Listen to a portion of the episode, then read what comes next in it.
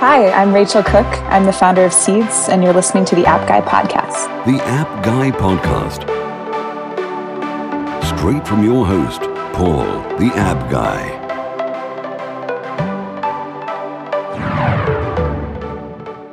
Welcome to another episode of the App Guy podcast. I'm your host, it's Paul Kemp. I'm here today. Uh, I've got a wonderful guest. Uh, I've been fascinated by wine for many years and I have the uh, the founder of Vivino, which is the world's largest wine app. Uh, his name is Heini Zachariasen, uh, and he's with us here to talk through his story of Vivino and what we can learn from him. So, Heini, welcome to the App Guy podcast. Thank you very much. Very pleased to be here. I was looking at um, Vivino, and uh, and it said that you sold forty million dollars worth of wine last year. Uh, it's incredibly successful and you're the world's largest wine app. Let's let's talk through how you got started. Do you remember when you where you were and what you were doing when you first thought of the idea for the app? Uh, definitely, yes. So it's um, I really believe in trying to solve problems for myself, and and I I was somebody who really loved wine but didn't really know anything about wine. I was, you know, I'm actually from the Faroe Islands, and uh, there wasn't a lot of wine when I grew up, and I started to get interested in that, and I just didn't have a clue. I just had this wall of wine in a supermarket and thought, what the heck do I pick here? Uh, so I personally, for me, I wanted to solve that problem. You know, I felt really stupid there. And well, if I was going to watch a movie, I was going to go to Internet Movie Database or uh, Rotten Tomato, read a book, I'll get a review somewhere else. But apparently with wine, there was no real solution. Um, so our first idea was like, hey, we should do a website with all this data in here. Um, but the timing was so good that at the same time, like the, the smartphones came along, uh, the App Store launched, and we said, no, no, this this is what we need to do. If you can stand there in the supermarket, take a picture of the wine label, get the rating, everything, we would have a fantastic use case.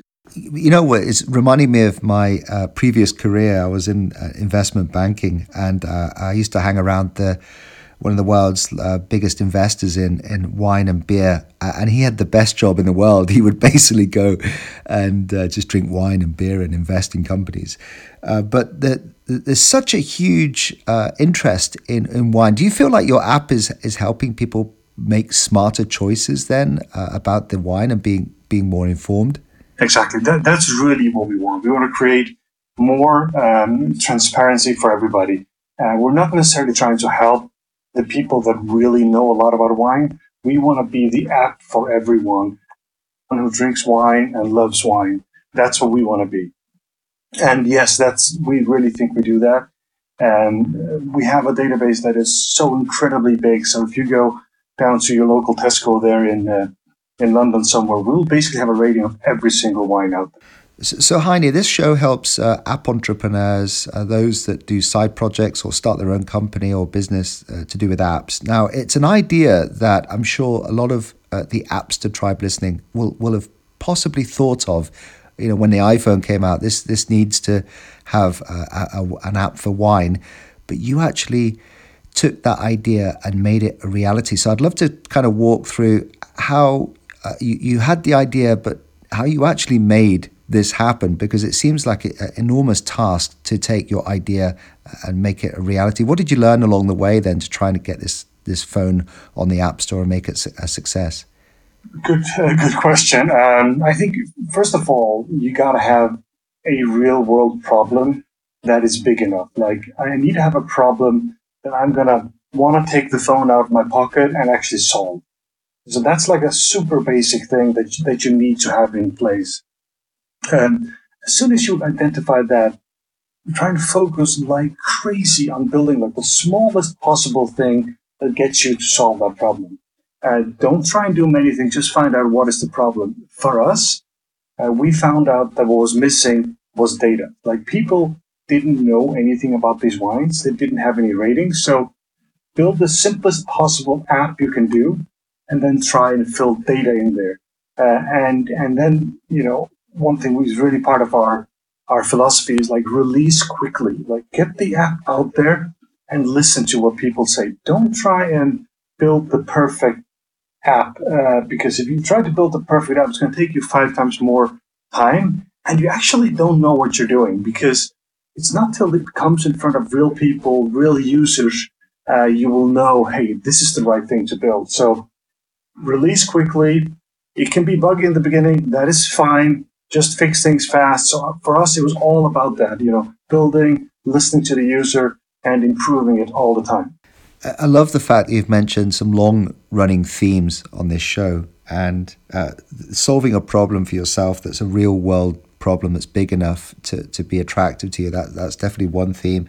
And f- focusing on the data though is is something we I haven't talked about too much, but certainly uh, getting feedback from users seems like v- very valuable and and you know has been uh, some long running uh, feedback we've had uh, from various founders. So, so, I'd love to know, in terms of like when you launched the app, you've you got all this feedback. Was there a particular breakout moment where you thought, yeah, this is going to take off, this is a, a success? Because that's one of the biggest challenges we have is getting the app discovered and, and getting it used by users. Exactly. So, so, so um, what we did, a lot of people tried to do. So, so when we launched Vivino, there were 600 wine apps in the App Store. We were not first moved to this. So there were a whole bunch of, of, of, of apps out there. So um, for us, it was when it's a data, like a long tail data play like this is, then it's just about improving half a percent every single day. So, so if when we launched this app, you know, people scanned a bottle of wine and we knew like 30% like we we we claimed 30 maybe we actually knew 20% of the wines. And then we just had people adding data adding data we showed that was the problem. And you know other apps they would just work right away and it's it's amazing. But we had sort of a tipping point that, that in the beginning people said you know this is interesting. Let's give it another chance. But at some point people use the app and say you know it actually now it works more often than it doesn't and then we got more and more. That happened like during 2012 or so. We really started that take that started taking off, and I think that's it's a little bit of a unique thing for a uh, for our app is that it's it's extremely data heavy, and and when I experience it, it's about the one wine. So I scan a the wine, either it works or it doesn't. And for us, you know, we, we couldn't do that from day one. There was no way. There were 10 million, uh, we have 10 million wines in the database now from 200,000 producers. So for us, it was about doing that in the right order. Find out what wines people scan the most, get those guys fixed, and that way we improve the product a little bit more every single day. And I think a lot of the competition didn't have that focus, like relentless focus on the biggest problem, the biggest challenge, what improves the product the most. So, Heini, uh, you must have like had some big challenges along the way, and I can imagine like it's expensive to build apps, uh, you, you know, and uh, unless you have uh, the skills yourself for coding. But I can I can also imagine that you know you go to try and get some investment money, and one question that comes back: How many apps are you competing against? And your answer is six hundred. so yes. it must have been hard to. Uh, I mean, talk us through how you actually got either funding or you you know you got the resources to build the app in the first place? Yeah. So so my my co-founder and I um, had done we were entrepreneurs already. We'd done another company. Uh, we didn't have a lot of money. We had a little bit of, of money, uh, but we went to we actually went to London and met with uh, a friend of ours, Janus Friis, who is a he's one of the founders of Skype, and we'd worked with him previously, and we told him, you know, we have this idea we've started building. Uh, would you be interested in joining us? Uh, you know, funding it at a very, very early stage. So, so he came on board as an angel. And like the first level of funding there uh, was very much based on us. Uh, we, we had a very limited product at that point uh, that we could show him. He, he, said, you know, I've seen you guys build stuff before. I believe you guys can build this. Uh, so that was, that was an early thing. What I usually tell people is that it's really hard to get an investment into ideas. Uh, you gotta build something. It, you know, it doesn't have to be something fancy. Just show that you, you have the resource to build something. Uh, so I think that's very, very important. Um, the reason why we kept getting funding and, and we've now raised uh, $37 million. So we raised quite a substantial amount of money. Um, it's a couple of things. First of all, we kept showing traction. We kept, we keep growing and growing and growing. And um, in the past two years, we've been the complete category leader, and that changes the position completely. So so make sure if you can become the category leader or like a clear challenger, just get your bite of the cake if the if the cake is big enough. That makes things a lot easier. But um, you know, it's about growth, having as many people engaged as possible. Uh, we talked a little bit about revenue. Um, we always saw that as something that was going to be important for us. But in the early stage, it's about building a product that, that the investors, everybody see, wow, people like this product. They want to use it. And if you have that, like, as a, as a fundamental, uh, the, the commercial side, the making money can come later. Uh, at least for us, um, we always saw like the marketplace, the wine marketplace, as something that it was going to be later, uh, buying one. and it was pretty obvious to all investors like you, you build this the world's largest community, we will definitely figure out how to put a marketplace on top of that. So that made a lot of sense. It might not be true, it's not true for all apps, but the general rule, you know, get traction, get people to use it, and then try and figure out how to make money after. Like again, something like Snapchat as an example. You know, they managed just to get a lot of people engaged and so on. Now they're starting to to monetize a little bit on that. So it, it's different ways, but you know, get an audience and and, and take it from there. Uh, and uh, you mentioned the co-founder of Skype, and he's been on the show. It was uh, episode 500 for anyone who's interested in that story uh, of Skype. And uh, I just wanted to mention that. You, you also mentioned that uh, focus is incredibly important. And, you know, there's so much information that we get on apps now, downloads, uh, average uh, u- u- user uh, sessions and stuff. So is there a particular metric that, uh, you know, you could share with us that's important to you and, and others should sort of focus on this metric, a particular metric that's like really important? Yeah, let, us start with a few metrics that maybe aren't as important. Uh, I think uh, pretty often that that uh, some people call it vanity metrics, and we use them a lot. It, it's like, hey, how many downloads have you had? And it sounds amazing, um, but but really, what you want to do is how many people are using the app right now. Uh, for a game, that could be daily active. For something else, it could be weekly active or monthly active. You know, DAUs, WAUs, or MAUs, whatever they call it. And that's really what's important because that shows that, hey, people like this app and, and they really want to use it. So, so those metrics are much more important than, uh, than any other metrics. So, so that's really what we're, um, what we're going for. It's, it, if you take something like downloads, you can, you know, you can get a lucky break. You have an amazing article on CNN and you get uh, a few hundred thousand downloads in three weeks. But that just shows the power of your PR it could be that nobody uses the product after two weeks, and then you really don't have an audience. So, uh, so be careful with those vanity metrics. They can uh, they can be a little tricky. Yeah, one of the biggest challenges that I'm pretty sure that a lot of the listeners have is that uh, just this obsession with trying to get downloads, and you're competing against you know a million odd uh, other apps. And, and what I'm, I'm inspired by your story, Heini, is that, you know, you've gone in and you've competed with, as you say, 600 other apps. Uh, and that could have been quite demoralizing, but you focused on the users, you focused on uh, the retention, getting people back to the app. And clearly that long term strategy has paid off for you now because you're the biggest wine app. Uh, but there must have been some big sort of challenges along the way. Can you think of anything you learned as you were building this successful app that maybe you could share for others to, try and avoid the the pitfalls that maybe you you uh, had along the way? Yes, definitely. Uh, I think you know one thing uh, that I really think is important, and, and a lot of people sort of uh, don't think as much about is that this is uh, there are no easy, you know, there are no easy startups. There are no easy apps. You know, doing a fart app is not going to be big right now. And that, that time is over. So it's going to be, take a lot of work. It's going to take a lot of time. And in our case, you know, we started in 2010. Uh, we did a very early beta in, in early 11. It wasn't until like mid 12 we started to take off. And, uh, and that's really something to have in mind is that it, it, it takes time, it takes stamina, and you got to keep going. It doesn't mean you should keep going if you have something that is a bad idea or so.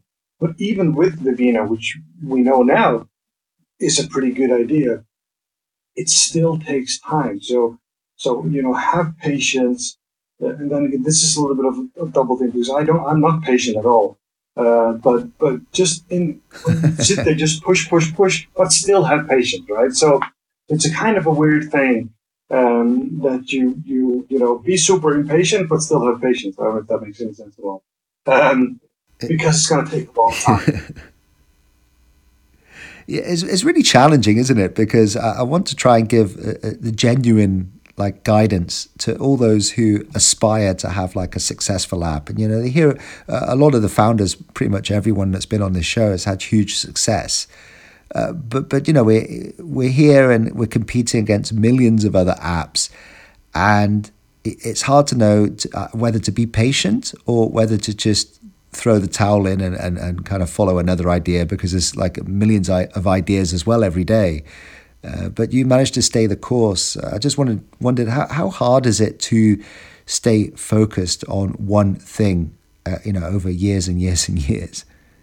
I think actually I think it's very hard. I think um, uh, so. I've I've learned that throughout the years that, that, that I have to do that, and my co-founder Theis too. Uh, so we keep each other, you know, uh, check or whatever, and just you know keep an eye on each other. I think that's been very very important for us. That that if I get a stupid idea, he's definitely going to challenge me on it, and if he gets something you know less than brilliant, I'm definitely going to challenge him on it. So um, so I think that's been important for us that, that you know we gotta stay focused. And this is what doing a startup is. It's about having priorities and only doing the most important things because there's gonna be so much noise. And let me give you an example of that is that you know we're a we're a high profile, we're a brand today. Like people have heard about Vino all over the world, and people think we're a big company, uh, which we you know in an app company we're, we're kind of a big company but it also means that you're going to get calls from Google and Samsung and Amazon and all these people. They all want to work with you and do something nice. And these guys have a lot of resources. They can suck the resource out of you, not on purpose. They're not trying to hurt you, but just the way they do things can really, really slow you down. So you're going to have to sometimes say to Amazon or Sony or somebody, you know, thank you very much for calling. We're extremely focused. We don't have time to deal with this right now. And that's a hard thing to do uh, because you feel flattered. Like, you know, it's not going to be Jeff Bezos calling, but but it, it, it's going to be someone from Amazon. And we've done projects, as an example, with Amazon. Uh, we were a part of their Amazon Fire phone. Uh, I like the fact that when Jeff Bezos uh, pitched the phone, he had a full slide about Vivino, and I still use that once in a while. So, so that is cool. But we did invest resources into that relationship, and uh, and the phone, of course, didn't didn't do a lot. It's, it's just an example. Uh, you get extremely flattered when all these companies call, but be very careful, be very selective. There's a reason why they called you because they're interested in working with you. Um, so just be careful, don't use too many resources. Stay on, stay on the track and focus on what's most important, the, your users and your product. Uh, I tell you, you mentioned Jeff Be- Bezos, but I, I, bet you he's using the app to figure out the wine he should have. I think uh, he should. Do, do, you know if you have any high profile other users of the app? We definitely do. So we, um, so we one of the, the, the, people that helps us become an investor here is, uh, if you're into basketball, Car- Carmelo Anthony from from the New York Knicks, who just moved to Oklahoma City. He's he's quite big over here, but he's made a small investment because he just loves the app very much, and and we've seen a lot of NBA players that, that use the app. yeah. Uh, so, and and how have you managed to stay sober all these years? See, all, the, all the market research. Exactly. Um, we have to. It's it's a lot of hard work, but no, yeah. I you know I, we get invited to a lot of stuff. Let me put it that way. So uh, got to be careful on that. So, so what's your proudest moment then over these all these years? And you know, you must have uh, had a proud moment when you found that you're the world's biggest wine app. But was there a particular moment that stands out for you that you kind of could sit back, have a really beautiful bottle, bottle of wine, and celebrate that you've made it. I, I really want to celebrate every all the successes and, and so on, but sometimes we do forget it. I think you know when it comes to what I really want to do in life is build something that people like. You know, I'm not motivated by money as others might be. So I want to build something that people like and use. Uh, so, so really, I, I, would, I would just when people come up to me and say they love the app and they use it, and it happens fortunately quite a lot. I think that's really like we built something that's now part of millions of people's lives. I'm I'm I'm humbled by that. I think that is fantastic. Uh, have you ever had a situation where you're in uh, some supermarket or some um, restaurant, and you see someone pulling out your app, and you just have to go over and say, "Hey, I, by the way, I built that." I've I've I've never done that. Oh yes, it happens all the time. So I'll tell you a story. This is back in 2012, 13. Um, we had a you know Apple. Uh, well, back in the day, was very very important. The App Store and you getting good positioning there and so on. Uh, and we didn't have a any special relationship with Apple back then. We're we're closer now. Um, but this is back in Copenhagen, and we have uh, we're at a restaurant, and we had invited this Apple guy out um, just to get a little bit closer uh, to them. And uh, I made sure it was a five five course menu, so we had him for some time. But no, and this wasn't staged at all. But we actually had people just you know next to us starting using the app, and I think that kind of impressed them. It was pretty good timing. Uh, so so that was cool. Like we could really use it there. But it's fun to see. We see it. I see quite a lot of as well. So yeah, yeah, you, you sort of you reminded me of uh, the guest I had on the show, Dennis Tan, who's the founder of Orderella, and uh, his proudest moment was seeing someone use the app in a conference that he was at, and uh, and I love the fact that you reiterated uh, that you're not motivated by money. So many founders come on the show, and that's not their sort of main uh, priority or their main motivation. And uh, and the App Store does attract very passionate uh, startup founders who are motivated by something else other than money, and that's lovely to hear. Uh, so, so, we're, we're getting to the end of uh, the show, unfortunately, and uh, I just love the fact we've gone through your journey. Um, just before we wrap it up, uh, there are people that listen to this show who are in two minds one, whether to uh, stay in a career or, or, actually then jump ship and go into a, the world of startups. You talked about how hard work it is, how you know, long term it can be. Has it been worth it for you? And would you recommend this as a, uh, as a life for uh, those who are sitting on the fence determining whether they should jump into the startup world or not? I think, first of all, has it been worth it? Yes, absolutely. Um, when it comes to jumping into it, I think uh, I, I gotta be honest that it's not for everybody. Uh, but at the same time, if it keeps haunting you, says, I gotta do this, I gotta do this. What I can tell you that my philosophy is uh, sort of a no regret philosophy. You know, I'm not gonna sit there as a 75 year old idiot thinking, hopefully I live that long, uh, but but thinking, I regret that I didn't do this. Like if if you think about something, well, you you gotta do it. And this actually this no regret. It's another thing of Jeff Bezos' philosophy. It's just you know, I don't want to have regrets about these things. And I've you know we've we've taken some big jumps in life. I uh, moved from Europe in 2013 with with a family and three children and so on. And and that's definitely a jump that's not easy to do. So. Uh, but we wanted to do it. It's been amazing for us. You know, it's just we're just very privileged if we can do these things. And and I, for me, definitely do it. But of course, it's not for everybody. But you know, you don't want to sit there uh, as an old woman or an old man and have too many regrets. That's my opinion.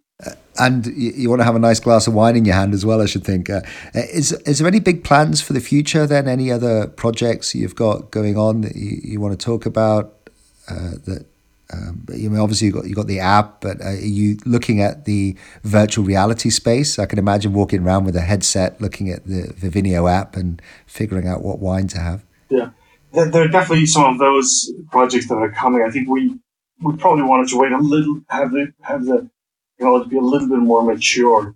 Um, one thing that we focus a lot on now is the what you also mentioned, like buying through the app, and and that's one thing but getting to a point where we're using AI and machine learning to really figure out what you should buy, we find that fascinatingly interesting uh, because nobody's ever had a collection of wine data and user data before, so nobody's really been in a position to do that.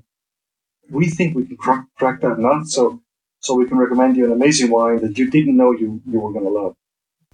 I love that idea. Yeah, getting uh, robots to determine what uh, what we should drink. so, Fantastic, Heini. Um, is uh, just uh, so that we can uh, make it easy. Anyone listening to this can go to theappguy.co and search for uh, episode 538. There'll be show notes and links to the app where you can download it. Please do download and, and leave a review for Heini. It's uh, it's always great when uh, listeners of the show can like leave positive reviews. Uh, Heini, how can best um, people sort of connect with the, you or um, Vivino? What's the best way of reaching out? Yeah. So, so the app is available in the in the App Store and Google Play, um, and also you can go to vivino.com where all the uh, where all the the wine data that's available to. Yeah, that's v i v i n o v i v i n o dot com. Wonderful. Well, listen, thanks for coming on the show. Uh, all the best. I've, I've sat here and. Uh, I'm now going to go and get my uh, glass of wine and uh, celebrate. But uh, appreciate you coming on and sharing your wonderful, inspiring story with us. Thank you very much. It was a pleasure.